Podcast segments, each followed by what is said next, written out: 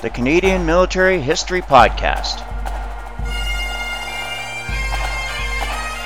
I'm your host, Mike Lacroix.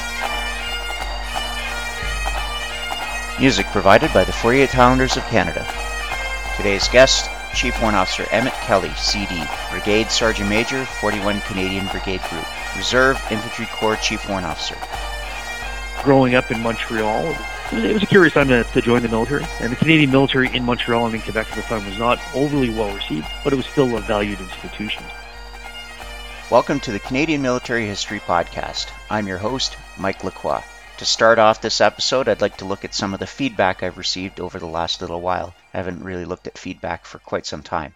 The first piece of feedback I'd like to look at is from Mark Carlson. And Mark Carlson comes from the United States he says this was the first of your podcast I listened to, and he's referring to the year one look back and review. He goes on to say, Very good work. It hooked me, and now I'm enjoying listening to the episodes from the beginning. I have a strong appreciation for my Canadian brothers and sisters as an American married to a great Canadian lady. In 2007, we visited CFB Shilo. I was so impressed with the young soldiers we met and talked with there. Thank you for putting this podcast together. I look forward to getting current with the episodes and posting a review on iTunes. Mark from Iowa, USA. Thanks a lot, Mark. I appreciate the feedback, and it is interesting the international reach that the show is getting. I have an app on my WordPress, which is what I use to upload the episodes, the program I use, and it tells me which countries are actually listening to the show, and I get a kick out of how many people from all over the world listen to the show and tune in. Now, I got into a little bit of a conversation with some of the feedback that I received from Gord Tolton. He asked me if I had ever considered shows in regards to military history about the 1885 Northwest Rebellion. And I basically said, well, it'd be very difficult to find a guest interview. So his notion was that I would interview a historian, but essentially that's not my show. I'm interested in interviewing military veterans, past, present, and future, and interviewing authors is not really what I'm looking for. But it was a great idea, great suggestion. It's just not the direction I want to take the show right now. Thanks, Gord, for your feedback. Over the summer, I posted a picture of two patches I bought during the summer. One is the patch of the Canadian Army 2nd Special Service Force, and it's otherwise known as the Oson's patch or Oson. I hope I'm pronouncing that correctly. It's essentially a dagger with a pair of wings, and that patch was worn throughout CFB Petawawa in the time period when I joined the military. I also purchased a patch known as the Force Mobile Command Badge, and that patch had to do with what the name of the Canadian Army was at the time, Force Mobile Command or FMC. And this is a distinctive patch with the Canadian maple leaf and then four arrows pointing out of it in all four directions. And Tom Quigley put some feedback down saying, sort of unsettling when something you wore every day has become part of our heritage. I think I'll I'll sit down for a moment. So hopefully he's recovered and he's feeling better by now after seeing that bits and pieces of his uniform are now historic icons. There is another piece of feedback. I can't find it right now, but I have it memorized. It's from Warrant Officer Mike Case of the Lorne Scots, and he posted after the year one look back and review. And essentially, he said he was really appreciative of having another episode and that he was going into withdrawals. So I hope he's recovered as well. So we've had the look back and review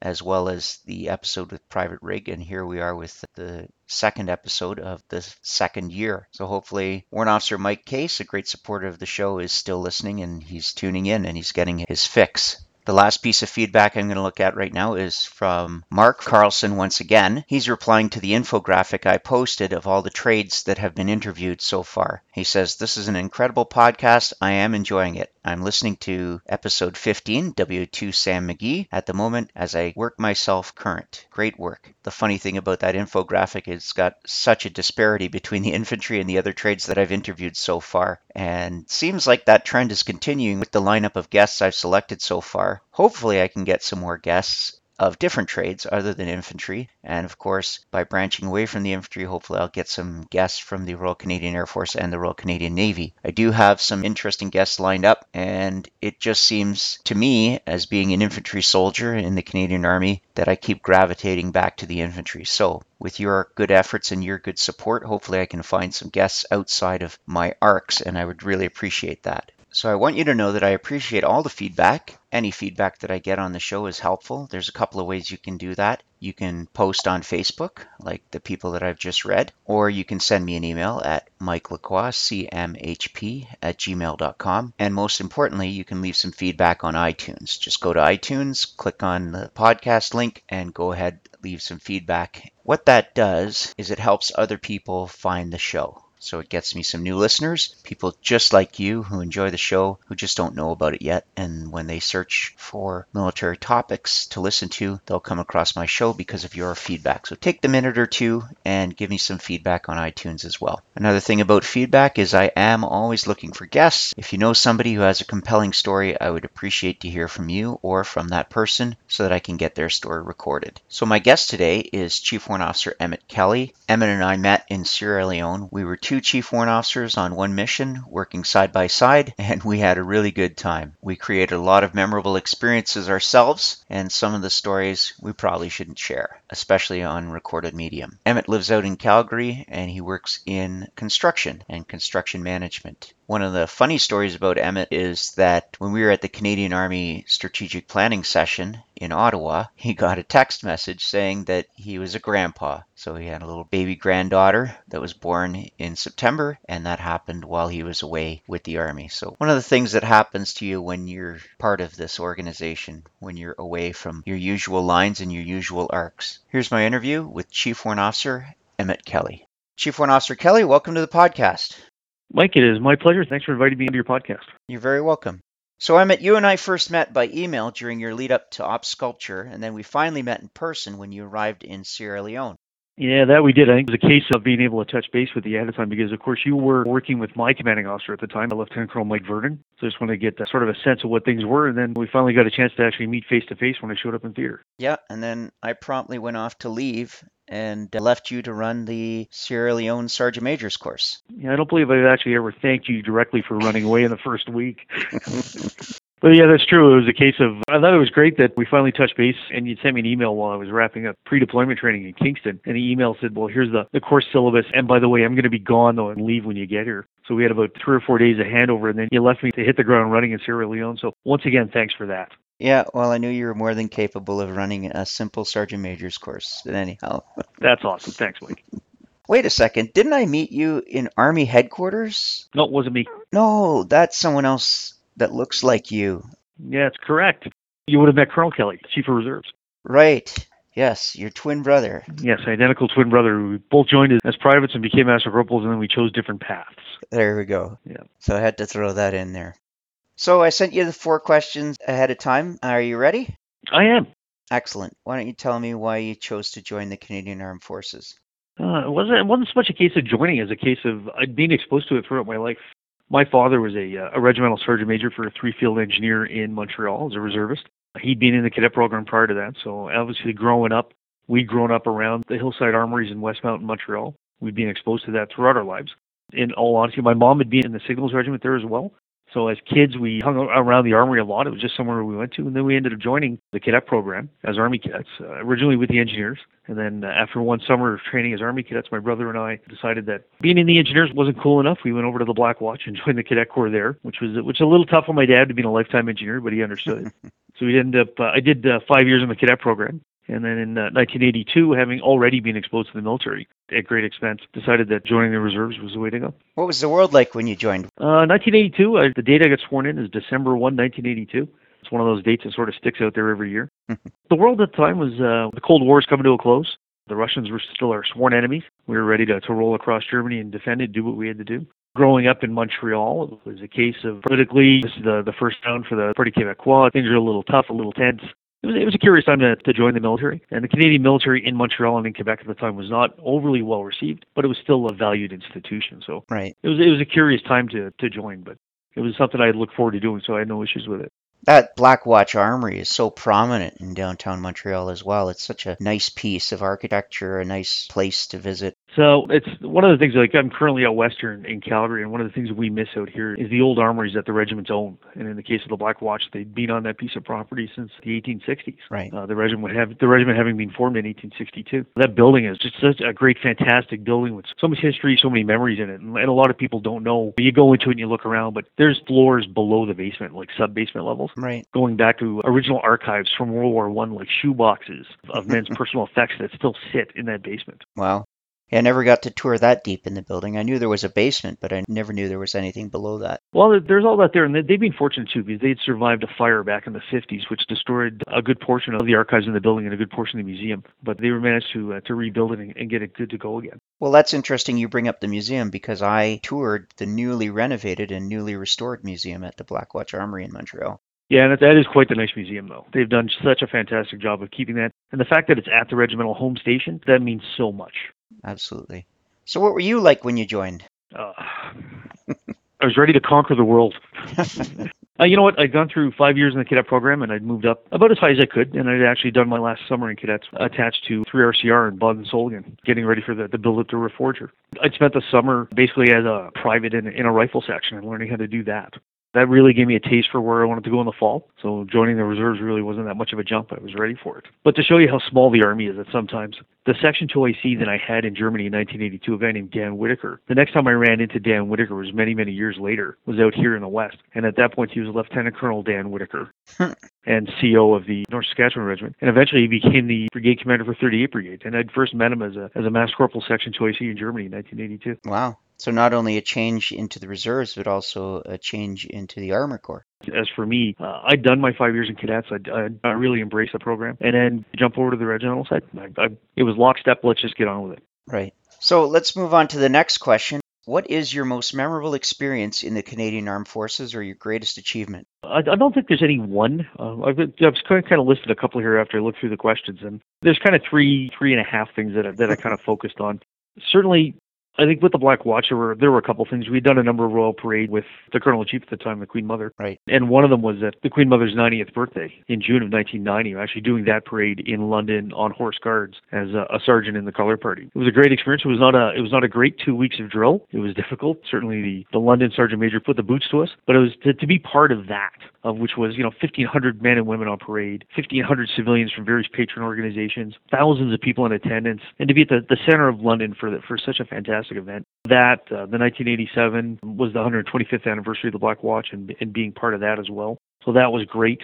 I think in my time with the Calgary Highlanders, because I moved into Calgary in 1995, I think for, for that one it was a case of we'd built the regiment up well. We we'd, we'd embraced the build up into the war in Afghanistan, and in uh, for Task Force 106 and Task Force 108, being able to send a significant number of soldiers and watching those guys get ready, watching them grow, watching the regiment take pride, and, and be able to move a significant number of people into a task force from one specific reserve regiment was unprecedented. Largely, certainly on Task Force 108, the Cal Highs put 63 people, officers and NCOs and NCMs, into one rotation. Right. Although, and it's funny because it's, it's the flip side of it is as great as it was to send everybody on that, the burden that was maintained back at home by the guys who had to fill the gap and still do the work, minus 63 people, was certainly felt just as much as, as guys in theater. Absolutely. I take pride as at the time I was the QMSI and for 108 it became the RSM. I take pride in having watched the regiment develop and be able to take on that challenge. And I think that the last one is with Op Sculpture, having deployed with you, and, and you would know this from our time there, the ability to go to an army and a culture and influence and actually see the change.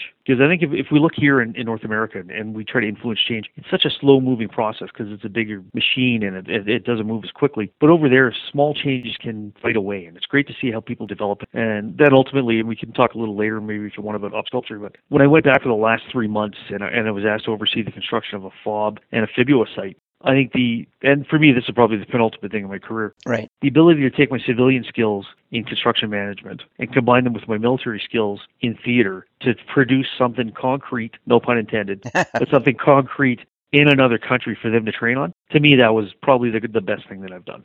Yeah, absolutely. That's like when I did development training with the security force that we had, the local security team there. You get to combine your two skill sets. I think a case of, especially in a smaller mission, and although at the time, obviously Afghanistan gets a lot of the press, in the smaller mission where you're only 10 or 12 or 13 or 14 guys, everybody has to bring more to the game in terms of being able to be more versatile. Right. And, and everything you do, and especially as reservists, and we often overlook the skill sets that we have. and talk about what can you bring to the mission. But if you look into East Timor, and the first time the New Zealand Army went in, they took a normal infantry battalion and went in and came out and said, we can't do a lot of this work because a lot of it was reconstruction. So the next time they went around, they looked at it and said, let's look at the TA, the Territorial Army, the, the reserves in their sense. And they went looking for plumbers and electricians and carpenters to get that skill set in a military context Right. to help them.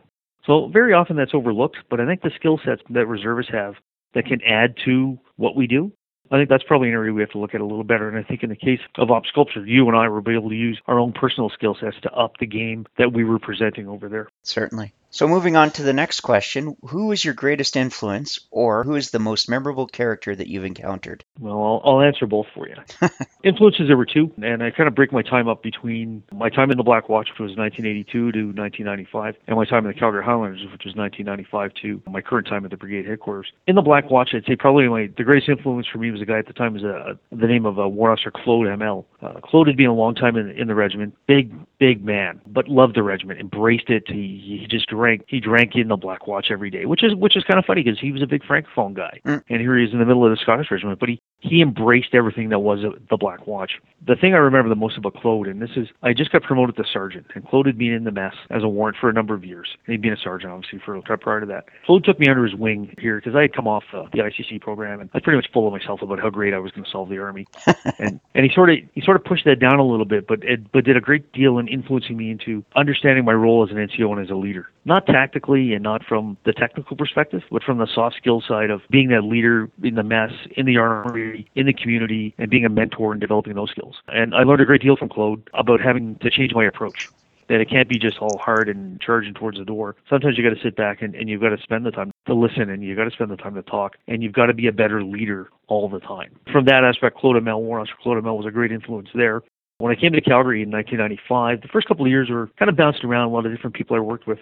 Late in the first year I was there, uh, Captain John Alden returned, and John was coincidentally uh, originally a Black Watch guy as well, who we, we had met many years prior. John showed up at the Cal Highs as a captain. He'd already been the RSM of the of the Seaforth. He'd been the RSM of one of the gun batteries in Alberta. His civilian job had moved him around, so he'd had considerable exposure as an NCO and as a sergeant major. And now he was a captain. When I was the QMSI and as the RSM, John would uh, Captain Alden, John Alden was working in the building, and very often it was for me he was a touchstone. As a former RSM, it was somebody I could go to on a daily basis if I was in the army to sit down and talk out the issues.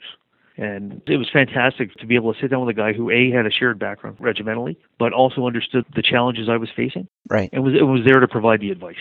And it was it was never a condescending issue. It was always it was always something to learn. It was always you'd always have a good chuckle about the problems you were facing because they're no different than the problems you faced 20 years earlier.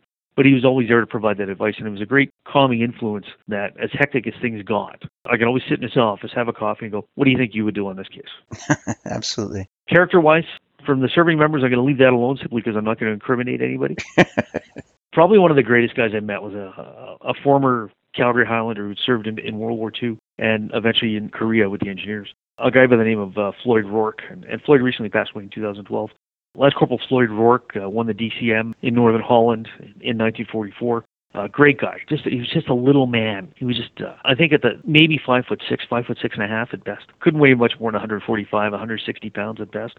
Floyd was just a little guy from a small town in the middle of Alberta who joined up with the regiment, worked through the entire war, survived everything, got the DCM, was nominated for a DCM on another occasion. The thing I'll always remember about Floyd, though, is I saw him when I first came to the regiment in 95, 96.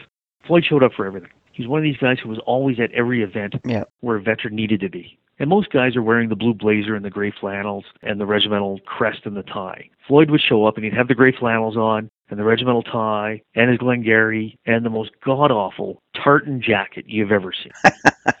but he wore that thing with such pride. And it, it was the regimental tartan, so it was fantastic. But he would never resort to the blue blazer. This was his signature thing. And Floyd, as, as the years passed, he became a little more crippled up and a little slower moving around. And, you know, he was a little mobility challenged, but he still got about. But I'll always remember, and, and having been in Europe with him on a number of occasions for battlefield tours, anytime a camera came out, and Floyd was generally hunched over and, and having a hard time moving about, the minute a camera came out or somebody wanted to pose for a picture with him, straight as an arrow, drew, you know, parade square perfect, big smile on his face, chatting away, chatting away. The camera moves away and he goes, okay, good, that's over. but he was a great guy, right to right to the end when he passed. He was just he. There was so many great things about talking to him. One of the things, though, and, and we've learned over the time, Floyd would never talk about what he did in the war, and he'd seen some horrific things, obviously, in World War II. and he would not talk about it at all for years. It just was one of those things. It was kept to him, and and to and that's where it stayed. And late in 2009, 2010, I got time to travel in Europe with him privately. We'd taken him around for a couple of events, and he finally opened up at one point. We're sitting there, but because it was soldier to soldier, Right. and it wasn't because somebody asked him, because it was it was he decided it was the time to tell the tale. And I'll always remember that he was he was a great guy for that. And he was a great guy for his love of the regiment, his love of the soldiers, and the soldiers embraced him. He was like their mascot. He was this 85 year old mascot that they would take around, and it actually got to the point in in 2010 of the battlefield tour with the Calgary Highlanders, and we had about 80 people on the tour, and, and Mr. Rourke was on the tour. I took the opportunity then, as I was the RSM, that every day I assigned two soldiers to Mr. Rourke that they had to help him out. Because again, he was a little challenged getting around. But that way, they, they also had the opportunity they could spend the day talking to him, and he could spend the day talking to them. So every day for the two weeks we were there, two other soldiers got to spend time with Mr. Rourke, and I think he greatly enjoyed that. Yeah, absolutely. It's probably an opportunity for him to finally decompress as well. Yeah, I think it was. We had a great photo that came out of that. We're at Vimy. We were doing the replaying, and, and Mr. Rourke was walking up the walkway. The guy that we assigned to him that day was uh, a Corporal Volachik. And Corporal Volachik had been wounded in Afghanistan in December of the previous year. And he was struggling to come back to the Army as well, different wars of different generations, spending the day together at Vimy Ridge. So I think for, for him as well as, as for our guys, it was a great opportunity to sort of open up as a soldier again in a soldier's environment. Right. So you brought up your European tour, and one of my favorite Emmett Kelly stories is I'm not sure I want to know where this is going. is the situation with the buses and how you maintain discipline, although you maintain discipline with a bit of humor on the buses, and hopefully you're willing to share that because I thought that was very valuable, and I wish I'd have had an opportunity to put it into practice. Well, actually, you know what? For everybody who's listening, this is a, this is a great learning tool. One of the things that we discovered, like we had 80 guys on the trip and two buses, and, and the RSM can only be on one bus. And we all know what road trips are like. And the longer the road trip goes, the, the bigger the risk of things going sideways. So the concern was we wanted to make sure we had a grip on the bus. So basically, I took one warrant officer per bus and put them in charge. And not just strictly from the administrative disciplinary side, but I said, okay, you're free to run a kangaroo court because there needs to be justice. People are going to be late. People are going to forget their bags. People are going to be ill on the bus. Any number of a thousand things that can go awry on a trip will happen. But people have to be held accountable. And what I wanted was, at the end of the day, if you have to administer some fines to make sure there's justice, then that's what you have to do. And all the money at the end went back on the bar. And the last night we were in Nijmegen. So contrary to uh, to rumors, it did not go to the RSM's retirement fund because because that rumor was going pretty good in the first couple of days. But what it allowed us to do was to, to actually, and it was slow, you know, it, it was slow and evolving. But by day two or day three, the warrants got their uh, they got their their feet underneath them.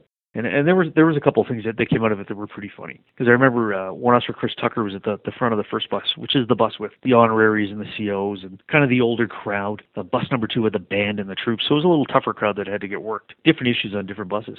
And I'll remember that Lieutenant Colonel Mike Vernon was late for the bus. And he had brought his dad, retired Brigadier General Brian Vernon, on the trip with us. So Warrant Tucker's at the front of the bus and he's got the microphone and he says, I've got some fines today. So he administers some fines for other people. And he says, Now I've come to one that's kind of outside my arcs. The CO, the Lieutenant Colonel, is, has been late for the bus and I don't feel that I have the powers to uh, to administer punishment. So Warrant Tucker just, without even hesitating, hands the microphone over to, to General Vernon, who happily picks up the microphone and says, Timings have to be kept, 50 euros. So a 50 euro fine for the lieutenant colonel, just like that out of the blue. We're like, holy crap. well, like all good things, karma comes to get you. And, and a few days later, we're leaving Ypres, and I'm the last person getting on the bus, and I've gone through the hotel lobby. And there was there were a couple of bags left in the lobby, and so I put both the bags under the bus, and, and I went out to the bus and I talked to Warrant Tucker, and I went, I'm gonna have to have some justice here. There were two people who left their bags out. One who will remain for this story unnamed, only because he was able to pay his fines in another manner, that which which was fine as well. but one of them was General Vernon, who had left his bag in the lobby. So I turn it over to Tucker and to Warrant Tucker, and and again late in the day, he's got the fines, and he administers the fines, and he says again, I've got somebody who is uh, outside my arcs.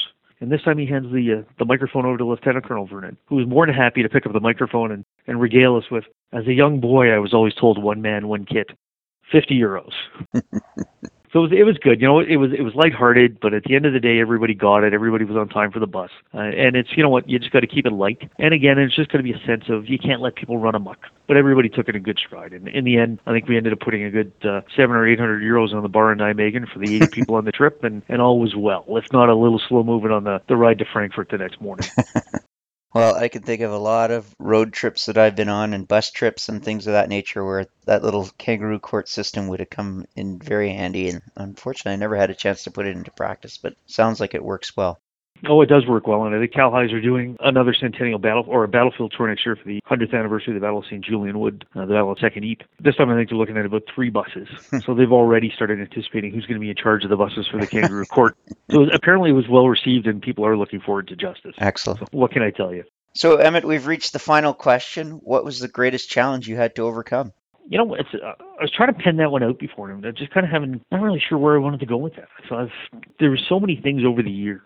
I think the first one, and, and again, I'll split them up by regiments because my career is really two, well, it's three portions now, but it was largely two halves, one in Quebec and one here in the West. And I think in, before I left the Black Watch, and, and I was one of the first people to go through the ICC program on the reserve side in terms of doing the regular force course. And I think it was a case of just trying to prove working with my Reg Force counterparts in Five Brigade at the time that we could do that job. And I think it was a case of things like the RESO program were coming out, we're, we're generating better officers, we're starting to generate better NCOs. Decades of the reserves being a secondary party and having a lesser training system, having to overcome that. And think trying to prove that we could do the job and trying to get people to buy in that we could do that. So that's kind of a personal one there. I think out with the roles, QMSI and eventually the RSM, I think the, probably the biggest challenge is getting people to understand how to develop their subordinates, how to, to do career management, which is I think was often overlooked in the reserve side. Right. And and it, it's definitely required. The Army Reserve is much more complicated now than it used to be. And trying to get people through the courses and through the timings and to understand their commitment levels and planning well in advance and having to sit down with a sergeant and go, I need you to be free for this course in two years. Start looking at and lining that time up. That's been a fantastic challenge. I think we've done fairly well with it out here, but it's it's got to get passed on to every RSM. It's got to get passed on to every warrant, every sergeant to sit down with their own guys and do that and stop trying to react at the last minute to loading courses. We really have to be thinking way out in advance and managing a career for what is a part-time job. Right. And I think that's something we've always asked for is the ability to forecast courses out two years in advance. Yeah, we want it. I don't think we haven't cracked that nut. Obviously, I think the system is getting a little more predictable, but I think that predictability still ha- is is away from where we need it to be. And as you know, as you're aware, in the, in the Army Reserve, certainly the soldier at 19 can give you six or seven weeks in the summer without much hesitation. The warrant officer or the MWO at 35 or 40 years old is going to be pretty hard pressed to come up with three or four free weeks in the summer Absolutely. without much advance notice. For every guy that has to go, as you know, for every every course that gets moved one week to the left, that's another series of negotiations back at the home office Yeah. to talk to the guy who's going to cover your shift or the person who's going to have to adjust their vacation to now meet your new change. Yeah. And I think that dynamic has often been overlooked, and that's part of the challenge that we have to in career management. And we're requiring the predictability. That's probably the, the thing that we have to work on the most. Certainly. So we've come to the end of the four questions. Is there anything on the horizon for you? Anything that you're working on right now? Uh, a number of things. I'm into getting into my third year now as the brigade sergeant major for 41 Brigade and enjoying it. It's it's been, certainly been a challenge. It certainly used up more time than I thought it would, but that's fine. It's uh, I, I've enjoyed it. There's a couple of things I've been working on. One which you know of. I'd gotten into working with the infantry corps and had attended enough infantry corps conferences over the years that I looked at it and went, I get it, the corps is Air Force, but what are we getting out of it as, as Army reservists? And with 51 infantry units in the Army Reserve, where was our voice? So I've taken on the role as the infantry corps sergeant major for the primary reserve. So working in concert with Chief Warrant Officer Terry Garand, the infantry corps sergeant major on the regular Army side. So now that the issues and the concerns and the observations and ideas of the 51 infantry reserve units are now tied in concert with what the corps itself is doing. So we now we're developing a better voice for ourselves and better opportunity to get our issues addressed versus just being lumped in with with the corps in general. So there's that.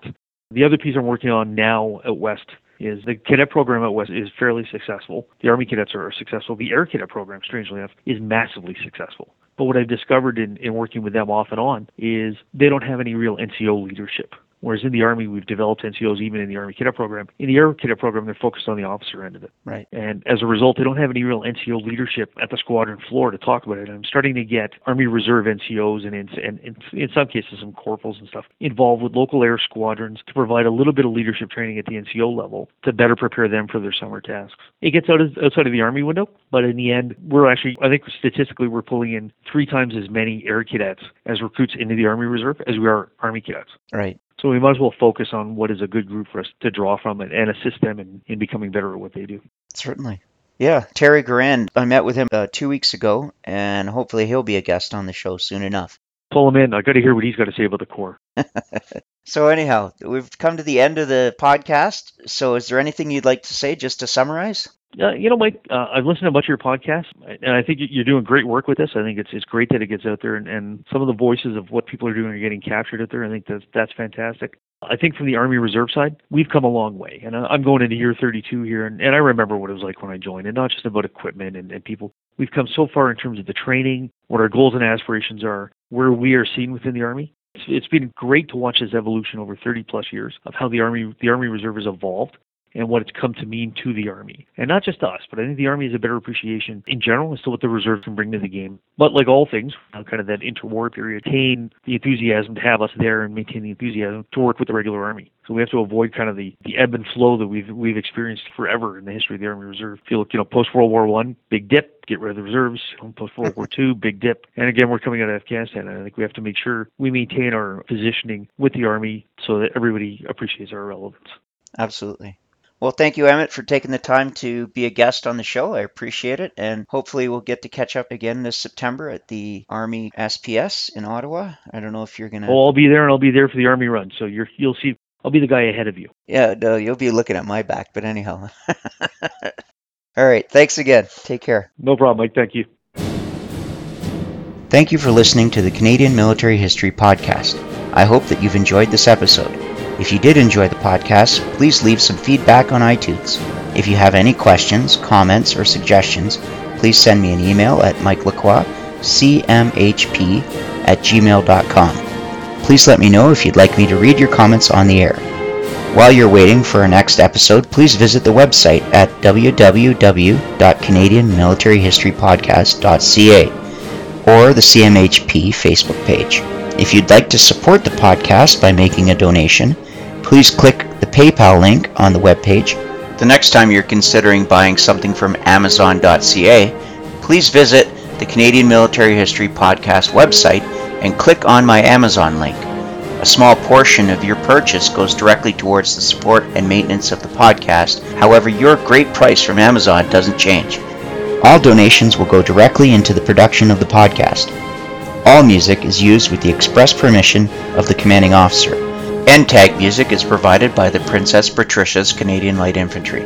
Views and opinions are those of the guests of the Canadian Military History Podcast and do not necessarily reflect the opinions of Mike Lacroix Productions, the Government of Canada, or the Department of National Defence. This is a Mike Lacroix production.